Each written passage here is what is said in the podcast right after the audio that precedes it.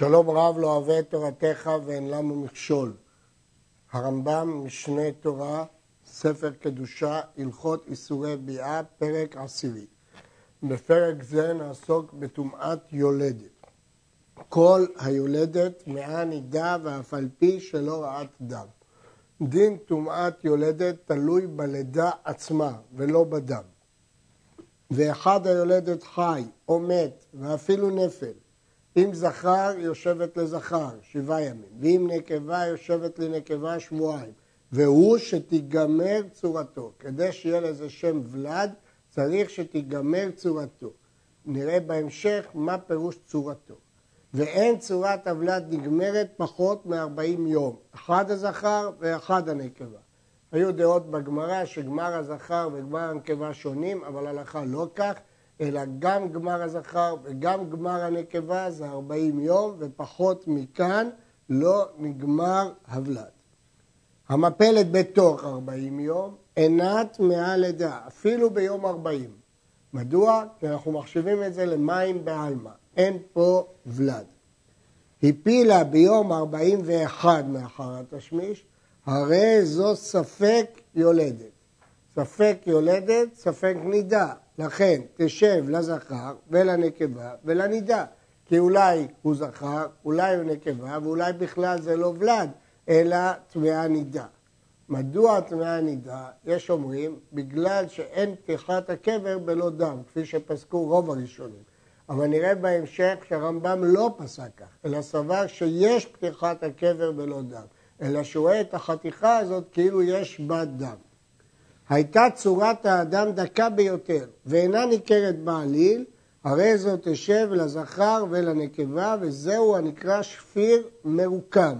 מרוקם שיש צורה של אדם דקה. איזהו שפיר מרוקם? תחילת בריאתו של אדם גופו כעדשה, שתי עיניו כשתי טיפי זבוב מרוחקות זו מזו, שני חותמיו כשני טיפי זבוב מקורבים זה לזה. פיו פתוח כחוט השערה, וחיתוך ידיים ורגליים אין לו. נדברה צורתו ידר מזה, ועדיין אינו ניכר בין זכר ונקבה, אין בודקים אותו במים, אלא בשמן, שהשמן מצחצחו.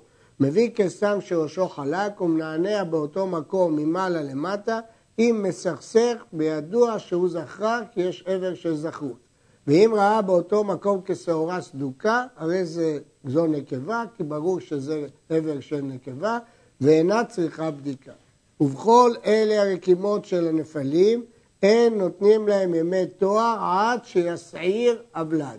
ההלכה היא כדברי שמואל, שכל עוד לא העלה שערות, אז למרות שאנחנו מחמירים שזה ולד, אבל לא מקלים לתת לה ימי טוהר.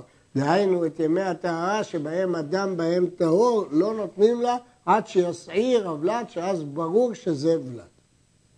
הפילה חתיכה לבנה, אם נקראה ונמצא בעצם, הרי זאת טמאה לידה, ואם לא נמצא בעצם, היא לא טמאה לידה. דווקא חתיכה לבנה, אבל הרמב"ן אומר שהיום אנחנו לא בקיאים במראות, ולכן בכל מראה אנחנו נטמא. כותב המגיד משנה על זה, זה חומרה יתרה שאין לה שום עיקר. אומר הכסף משנה, מה שייך לדבר פה על חומרה? זה עניין של מציאות, האם בקיאים במראות או לא בקיאים במראות. אבל הרמב"ם הבין שאנחנו בקיאים במראות, ולכן אם היא חתיכה לבנה, אז אם יש עצם היא טמאה לידה, ואם לא, היא לא טמאה לידה. הפילה שפיר מלא מים, מלא דם, מלא גנינים, מלא בשר, הואיל ואינו מרוקם, אינה חוששת לבלד. כל התכנים האלה שיש בתוך השק, מים, גנינים, בשר, זה עדיין לא צורת ולד עד שיהיה מרוקם. והסברנו מה זה מרוקם, רואים צורה של שתי עיניים, של שני חותמים, של פה פתוח וכדומה, כמו שלמדנו קודם. יוצא דופן, אין עמו טמאה לידה, ואין לו ימי טומאה, ימי טהרה. שנאמר אישה כי תזריע וילדה זכר, עד שתלד מקום שמזרעת. כל מה שאמרנו זה בלידה עצמה, אבל ביוצא דופן, כלומר שהוא לא יצא מן המקור, אלא יצא מהדופן, מהצד, בניתוח, אין עמו טמאה לידה, זו מחלוקת תנאים, אבל ככה לך, היא לא טמאה לידה ואין לו ימי טומאה וימי טהרה, שנאמר אישה כי תזריע בילדה זכר, עד שתלד ממקום שמזרעת. דווקא אם היא יוצא מהמקום. המקשה, יש לה חבלי לידה, וילדה ולד דרך דופן, הרי דם הקושי הבא דרך הרחם, זיוות או נידה, כי סוף סוף זה דם שבא מן המקור. אבל דם היוצא דרך הדופן טמא, ואם לא יצא דם דרך הרחם, הרי האישה טהורה, אף על פי שהדם יצא מדופנה טמא, שאין האישה טמאה עד שיצא מדווה דרך ערוותה. נסביר את הדברים. כיוון שהוולד יצא דרך דופן, אם יצא דם מן המקור, אז אם זה בימי נידה, זה דם נידה לכל דבר. אם זה בימי זיווה, זה יולדת בזוב לכל דבר.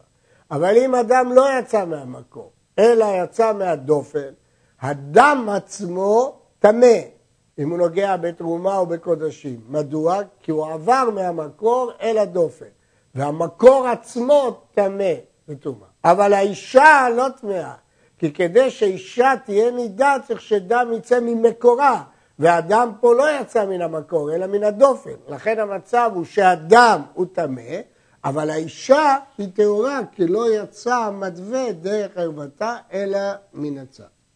נדגיש שמה שאמרנו שבשפיר מלא דם, מלא גנינים, כלומר גוונים שונים, אה, הרמב"ם מסביר שזה מיני תולעים, כאילו בשר שנתחתך כצורת התולעים. אמרנו שהיא אינה חוששת לבלד.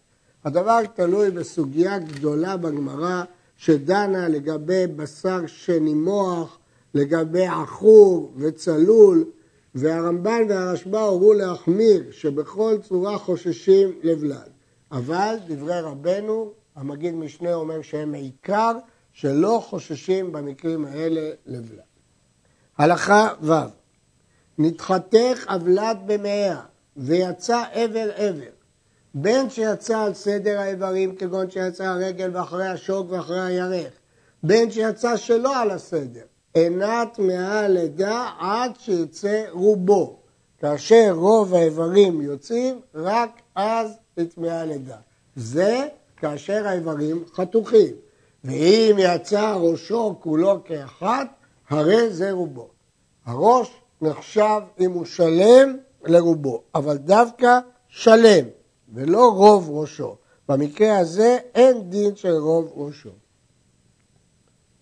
ואם לא נתחתך, ויצא כדרכו בעילות רגיל, שלם, משתצא רוב פדחתו, הרי זה קהילות. כאן לא צריך את כל ראשו, אלא ברגע שזה רוב פדחתו, אז זה נקרא רוב ראשו, והיא כבר אה, טמאה לידה, גם אם לא יצא כל ראשו. אף על פי שהתחתך אחר. הוציא העובר את ידו והחזירה. אמו טמאה לידה מדברי סופרים. זהו דין מדרבנן. מדרבנן, אם הוציאו, אה, הוציא העובר את ידו והחזירה, אמו טמאה לידה כבר מדברי סופרים. המגיד משנה אומר שיש מי שכתב שלאו דווקא יד, גם ברגל יהיה אותו דין. ואין ימי תואר עד שיצא הוולד או רובו, כמו שאמרנו. החכמים יכולים להחמיר, אבל לא להקל לתת ימי תואר. וימי תואר תלויים ברובו. אבל הוציא העובר את ידו והחזירה, ויש אומרים גם את רגלו, מדרבנן היא טמאה לידה. המפלת כמין בהמה חיה ועוף. אם היו פניו כפני אדם, הרי זה ולד. אם זכר, תשב לזכר, ואם נקבה, תשב לנקבה, ואם אינו ניכר בין זכר לנקבה, תשב לזכר, אף על פי ששאר הגוף דומה לבהמה או לחיה או לעוף. ואם אין פניו כצורת פני אדם, אף על פי ששאר הגוף, גוף אדם שלם וידיו, ידי אדם ורגליו, הרי נקבה זכר אינו ולד ואין עמו טמאה לידה. כאשר הגוף הוא של בהמה והפנים, צורת הפנים היא של אדם, היא טמאה לידה. כאשר צורת הפנים היא של בהמה חיה עוף והגוף הוא של אדם, היא לא טמאה. כלומר, הכל הולך אחר צורת פני האדם. שוב, גם כאן מביא המגיד משנה שהרמב"ן והרשב"א אומר שבזמן הזה אנחנו לא בקיאים ובכולם מטמאים אותה טומאת לידה. אבל בדעת הרמב"ם ראינו שגם בזמן הזה אנחנו בקיאים בזה ורק בצורות הטמאות היא טמאה לידה ובצורות הטהורות היא טהורה. המחלוקת הזאת מופיעה גם בפרק י"א בין הרמב"ם לרעב"ד לגבי הזמן הזה. אבל לפי הרמב"ם אין שינוי בין הדין המקורי לזמן הזה לגבי זיהוי צורת אדם. ואיזו היא צורת פני האדם? שהוא המצח והגבינים והעיניים והלסתות וגבות הזקן כצורת האדם. אנחנו נראה בהמשך שאם הוא רואה רק מצד אחד, אז מספיק עין אחת וכדומה, כפי שנלמד לקמאן. אבל פה מדובר כשהוא רואה מהאמצע, צריך מצח, גבינים, עיניים, לסתות וגבות הזקן. אבל הפה והאוזניים והאף, אף על פי שהם כשל בהמה וחיה, הרי זה ולד. מה שקובע זה מצח, גבינים, עיניים, לסתות, גבות וזקן. זה מה שקובע את צורת פני האדם. הלכה י' המפלת דמות נחש, אמו טמאה לידה, מפני שגלגל עיניו עגול כשל אדם. לכן בדמות נחש היא טמאה לידה. שואל הרעב"ד, מה מועיל שגלגל העין הוא כשל אדם? הרי ראינו בהלכה הקודמת שצריך לא רק עין, עין ולסת וגבות וזקן, אז אם כן, מה מועיל לי שזה עין?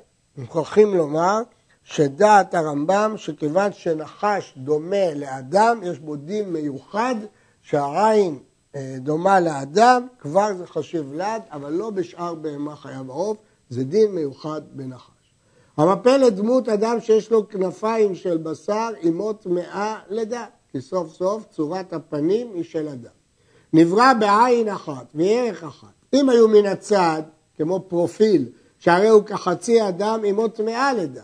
היו באמצע עמו טהרה, שהרי זו בריאה אחרת. אם יש לו עין באמצע הפנים אחת, זו בריאה אחרת. אבל יש לו מהצד את האיברים, אפילו שהם רק אחד, זו צורת אדם. הלכה י"א נברא ושת שלו אטום, וסת סתום, הוא לא ראוי לחיות. או שהיה חסר מטבורו ולמטה והרי הוא אטום. או שהייתה גולגלתו אטומה.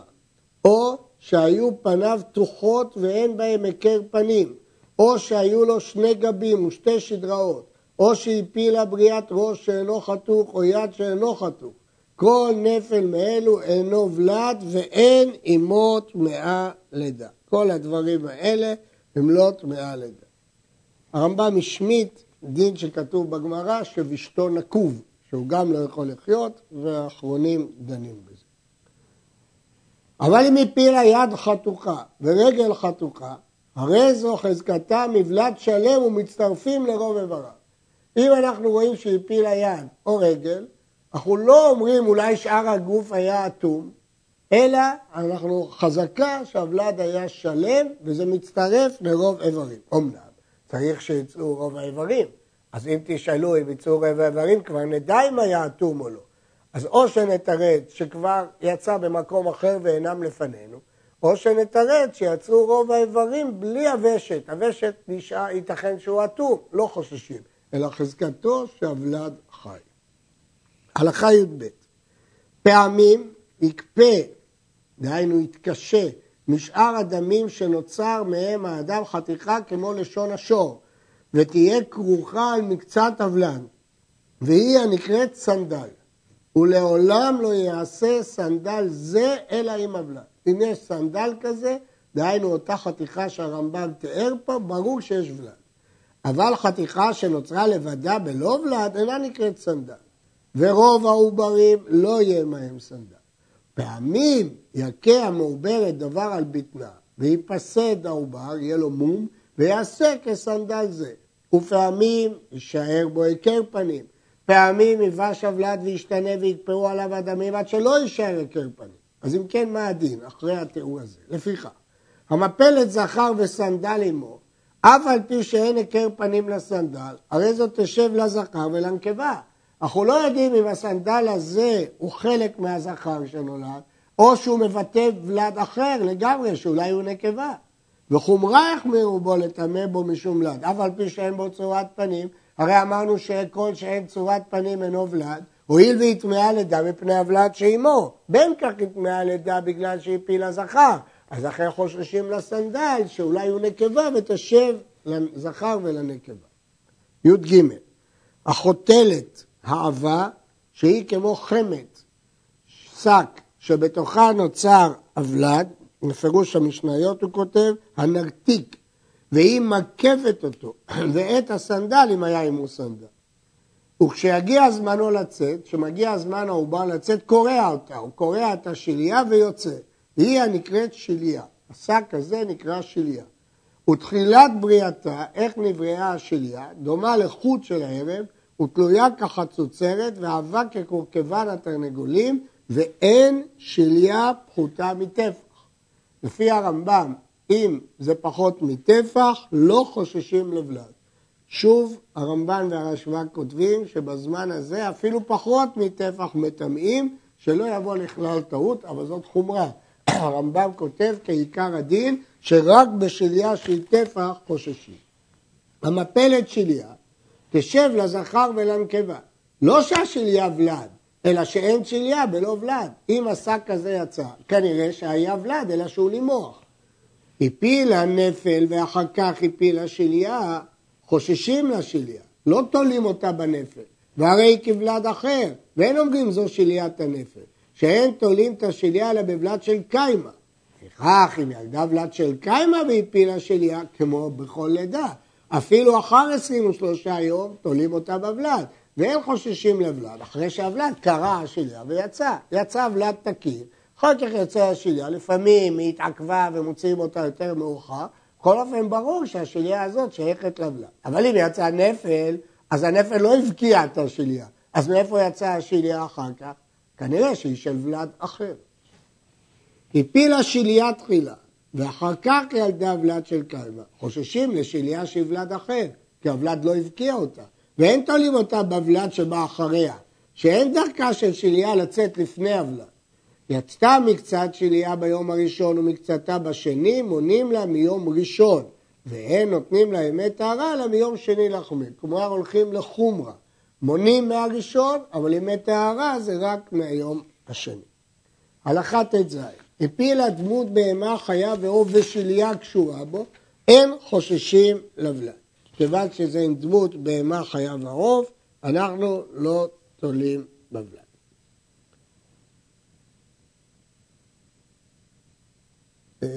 ואם אינה קשורה בו, מטילים עליה חומר שני ולדות. שאני אומר, שם הנימוח שפיר מרוקם שהיה בשליה זו, שם הנימוח השליה של שפיר זה, שהוא דמות בהמה וחיה. כלומר, אם היא לא קשורה, אז אני חושש שמא היה בשליה הזאת שפיר מרוכב והוא נימוח, ולכן יש פה ולד. הלכה י"ז כל אלו שחוששים לשליה, שרק חשש של שליה, אין נותנים להם ימי תואר, כי זה רק מספק, החמרנו. כיוון שרק מספק החמרנו, לא נותנים ימי תואר, כי אולי לא היה ולד בכלל. וכל מי שהפילה דבר שאינו ולד או שפיר בתוך 40 יום שעדיין לא נגמרה צורתו, שמצד הוולד היא לא טמאה, אם יצא עמו דם, הרי זו נידה או זבה, ואם יצא יבש בלא דם, הרי זו טהורה. שיטת הרמב"ם שאפשר לפתיחת הקבר בלא דם, ולכן יש לידה יבשה, ואם הלידה לא מטמאה, כי עבדת פחות מ-40 יום, ולא יצא דם, האישה טהורה, כי אפשר לפתיחת הקבר בלא דם. יש חולקים על הרמב"ם וסוברים שאי אפשר לפתיחת הקבר בלא דם, ולכן בכל מקרה שהקבר נפתח, אחרונים מעריכים שזה שיעור שתי אצבעות, היא טמאה נידה, כי ברור שיצא דם.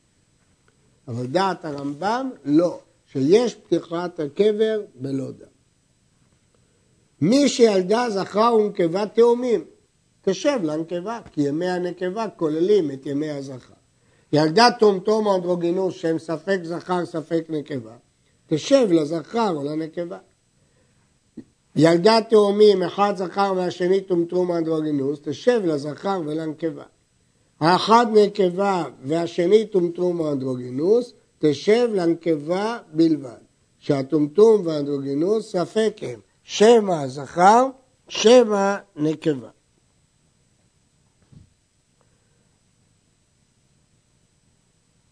הלכה י"ט האישה שהוחזקה מעוברת וילדה ואין ידוע מה ילדה, כגון שעברה בנהר והפילה שם, או שהפילה לבור, או שהפילה וגררתו חיה, הרי זו בחזקת שהפילה ולד ותשב לזכר ולנקבה. כי בדרך כלל אנחנו תולים שהפילה ולד. אבל אם לא הוחזקה מעוברת והפילה ואין ידוע מה הפילה, הרי זו ספק יולדת, ותשב לזכר ולנקבה ולנידה. עכשיו הרמב"ם מסכם את הדינים. רק לפני כן נזכיר את פירוש המשנה. בפירוש המשנה כותב הרמב"ם, ידוע שהטומטום והאנדרוגינוס ספק, ואין אנו יודעים אם הוא זכר או נקבה, לפיכך תשב לזכר ולנקבה. וכן אם מידת תאומים, אחד זכר ודאי והשני טומטום אנדרוגינוס, הרי זה ספק, ולא נלמד מן האחד שהוא זכר שגם השני זכר, כי פעמים היולדת תאומים יולדת זכר ונקבה. ואם ילדה נקבה ודאית וטומטום, תשב לנקבה בלבד על כל פנים. אם היה זה הטומטום נקבה, כי יולדה שתי נקבות, ואם ילדה זכר, הרי ילדה נקבה ודאית, ויש לאדם תואר מחמת הנקבה עד סוף שמונים יום. כל מקום שאמרנו, תשב לזכר ולנקבה, כיצד דינה? מה פירוש תשב לזכר ולנקבה? תהיה אסורה לבעלה 14 יום כיולדת נקבה. שבעה הראשונים ודאי, כי יש זכר. שבעה השניים, ספק. נפקא מינה, שמספק היא לא תטמא, תשרוף את הטהרות. ואין נותנים לה ימי תואר אלא עד 40 יום לחומרה, כיולדת זכר. ואם ראתה דם אחר 40 עד 80, אינו דם תואר, כי אולי היא ילדה זכר, אלא ספק דם נידה, או ספק דם זיוות, עמם בידי הזיווה, כמו שביארנו. וכן אם ראה דם ביום אחד ושמונים בלבד, הרי זו ספק נידה, תשב שבעת ימי נידה. שם הנקבה ילדה שאין לה וסת נידות עד אחר מלות, כמו שביארנו, לפי שיטת הרמב"ם, איך מונים את ימי נידה ואת ימי זיווה. כל מקום שאמרנו תשב לזכר ולנקבה ולנידה, כיצד נידה? אז כאן יש שלושה ספקות, אולי זכר, אולי נקבה, אולי נידה. תהיה אסורה לבעלה 14 יום כיולדת נקבה, שזה כולל את הכל. ואם ראתה דם ביום אחד ושמונים, הרי זה ספק נידה. וכן אם ראתה ביום ארבעה ושבעים וביום אחד ושמונים, הרי זה ספק נידה, לפי החשבון של הרמב"ם של ימי נידות וימי זיוות. וכן אם ראתה ביום אחד וארבעים, אף על פי שראת ביום ארבעה ושלושים, הרי זה ספק נידה, ואסורה לבעלה עד ליל שמונה, וארבעים כיולדת זכר, ואין נותנים לה ימי תואר כלל כנידה, והרי כנידה, והרי כמי שלא ילדה. יש לה חומרה של נידה, אז אי אפשר לתת לה ימי תואר כי אולי היא לא ילדה. מצד שני, אולי היא כן ילדה, ולכן לגבי הראיות מחמירים כזכר ונקבה. וכל דם שתראה מיום שהפילה עד שמונים יום. אם בא בימי נידתה, הרי זו ספק נידה, מאחר השבעה מיום שהפילה. ואם בא בימי זיוותה, הרי זו ספק זבה, שכל ימי מלות אין בהם וסת. וכן אם ראתה ביום אחד ושמונים, עדיין היא מקולקלת ותהיה ספק נידה כמו שביארנו. אף על פי שלא ראתה ליום אחד. כשיקבע לה הווסת אחר השמונים, יסור קלקולה ותחזור להיות נידה ודאית או זבה ודאית. וכן מיום שהפילה עד שבעה ימים תהיה נידה ודאית אם הפילה בתוך עמידתה כמו שבאנו. כל ההלכה הזאת היא לפי שיטת הרמב"ם, ששיטת הרמב"ם שמונים תמיד ימי שבעה, ימי נידה ואחר כך את 11 ימי זיווה. אבל לפי הראשונים האחרים כמובן שהדין לא. נזכיר שאין בדבר הזה נפקא מינה היום, לכן לא הארכנו בדבר, כי היום לא מחלקים בין ימי נידות וימי זיוות, וכל דם מתייחסים אליו כדם זיווה. עד כאן.